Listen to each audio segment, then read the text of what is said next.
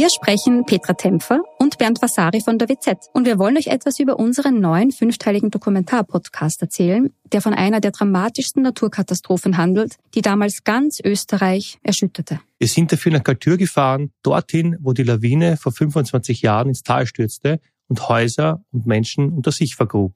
31 Menschen starben, darunter zahlreiche Kinder. Wir haben nach Antworten auf die Frage gesucht, wie es überhaupt zu dem Unglück kommen konnte und wer damals die Verantwortung getragen hat. Gibt es überhaupt einen Schuldigen? Die Kaltürer haben uns auch erzählt, wie sie die Tage nach der Katastrophe erlebt haben. Der damalige Bürgermeister war übrigens Anton Matle, der heute Landeshauptmann von Tirol ist. Ihr könnt unseren Podcast Galtür, der weiße Tod unter wz.at hören und auf allen Plattformen, wo es Podcasts gibt.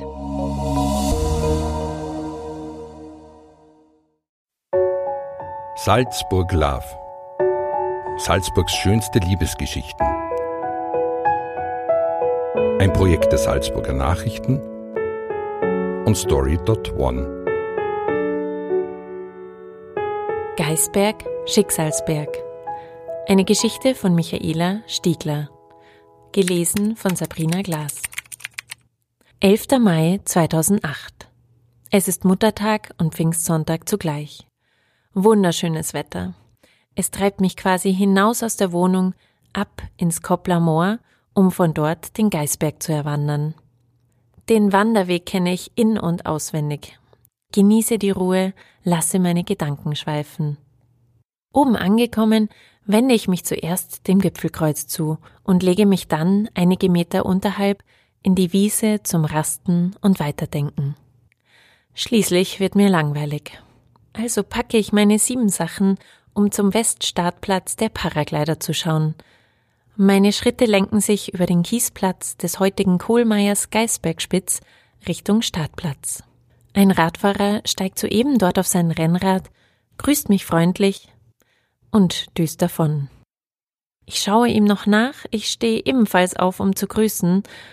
Davon können die Jugendlichen, die morgens mit mir an der Haltestelle auf den Bus warten, ein Lied singen, aber es ist zu spät. Auf die Schnelle beurteilt wäre er auch recht attraktiv gewesen, der Radler. Schade eigentlich. Es herrscht Föhn, also keine Wetterlage für Paraglider. Hm, was nun? Wenn ich jetzt nach Hause fahre, habe ich einen langweiligen Nachmittag. Dort ist niemand. Wenn ich mich wieder in die Wiese lege, unterhält mich das auch nicht. Also entscheide ich, mich in den Gastgarten des heutigen Kohlmeiers Geisbergspitz zu setzen. Ich hole mir ein Getränk und lasse mich am Ecktisch nieder. Am Nebentisch liegen Radhandschuhe. Ich schenke ihnen kaum Beachtung. Plötzlich sehe ich den vorher so freundlich grüßenden Radfahrer auf mich zukommen. Er greift sich die Radhandschuhe vom Nebentisch. Oh je, sage ich. Wem sagst du das? Ich war schon auf der Zistel, sagt er. Erst da habe ich bemerkt, dass mir meine Radhandschuhe fehlen. Also bin ich zu Trainingszwecken nochmal raufgefahren, obwohl ich kurz überlegt habe, ob ich mir das für die alten Dinger überhaupt antun soll. Ich möchte aber demnächst beim Glocknerrennen mitfahren, erzählt er weiter. Also habe ich entschieden, dass es wohl keine schlechte Idee ist, nochmal raufzufahren. Aber jetzt habe ich mir erstmal etwas zu trinken verdient. Darf ich mich zu dir setzen? Und so lernte ich meinen Göttergatten kennen. Wir saßen stundenlang oben und trafen uns abends noch in der Salzburger Innenstadt im Peterskeller, um ein klein wenig später im Shamrock diesen wundervollen Tag ausklingen zu lassen. Dem Geisberg und den Radhandschuhen sei Dank. Jedes Jahr am 11. Mai nehmen wir uns frei und fahren, radeln oder gehen auf den Geisberg, sofern es uns irgendwie möglich ist. Die Radhandschuhe ziehen übrigens samt Datum unsere Wand im Vorhaus.